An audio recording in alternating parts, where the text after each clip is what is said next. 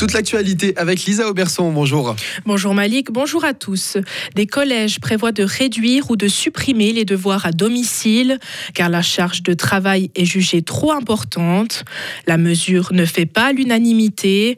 Pour Stéphane Voltaire, directeur du CSRE, ce serait un affront pour tous les apprentis qui ont une charge beaucoup plus importante selon lui. Concrètement, les apprentis ont une charge de travail hebdomadaire de 42 heures et les collégiens de 26 heures de cours. À cela s'ajoutent 13 semaines de vacances contre 5 pour les apprentis, une situation qui augmenterait encore les inégalités entre les deux groupes selon lui. Le Festival international du film sur les droits humains est en crise.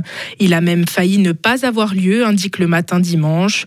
Une co-directrice a donné sa démission, tandis que l'autre est en arrêt à 50%. Le personnel souligne dans des courriers les incompétences d'Irène Chaland, l'une des directrices.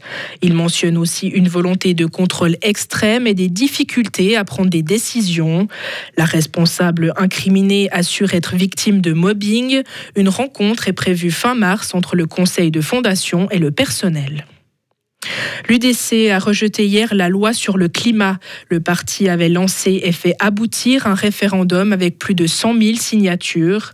Réuni à Mérin, le premier parti de Suisse recommande le non à l'unanimité. Pas la, moindre, pas la moindre voix pour soutenir le conseiller fédéral UDC Albert Rusty.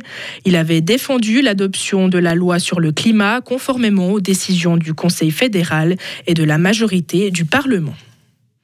À Lisbonne, des milliers de salariés venus de tout le pays ont manifesté hier. Ils réclament des hausses de salaire et des mesures pour faire face à la hausse du coût de la vie. Cette manifestation intervient au lendemain d'une grève nationale des fonctionnaires. Elle avait affecté la collecte des déchets, mais aussi le fonctionnement des écoles et des hôpitaux. La Serbie et le Kosovo n'ont pas signé d'accord. Les dirigeants des deux pays n'ont pas trouvé d'entente sur la normalisation de leurs relations compliquées.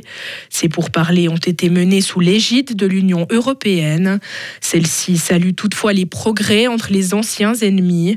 Les Occidentaux multiplient ces derniers mois les pressions afin de prévenir une éventuelle flambée de tensions dans la région fragile des Balkans. Des frappes russes ont tué deux personnes hier après-midi à Kramatorsk, dans l'est de l'Ukraine. Le maire de la ville a indiqué que la Russie continue de faire régner la terreur.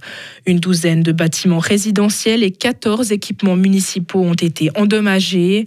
C'est la deuxième fois cette semaine que la ville est la cible des frappes russes. Elle joue un rôle important de centre régional. En sport, Fanny Smith n'a pas réussi la passe de 3, de 3 hier à Calgate au Canada. La Vaudoise a chuté en finale. Elle est tombée sur la neige canadienne alors qu'elle était en tête. La Française Marielle Berger-Sabatel a su exploiter les malheurs de la favorite pour s'imposer. Et Marco Odermatt est entré dans l'histoire du ski alpin hier. Il est le nouveau détenteur du record de points inscrits sur une saison dans la Coupe du Monde masculine. Le Nidwaldien affiche 2042 points à son compteur, soit 42 de plus qu'Hermann Mayer lors de la saison 1999 à 2000.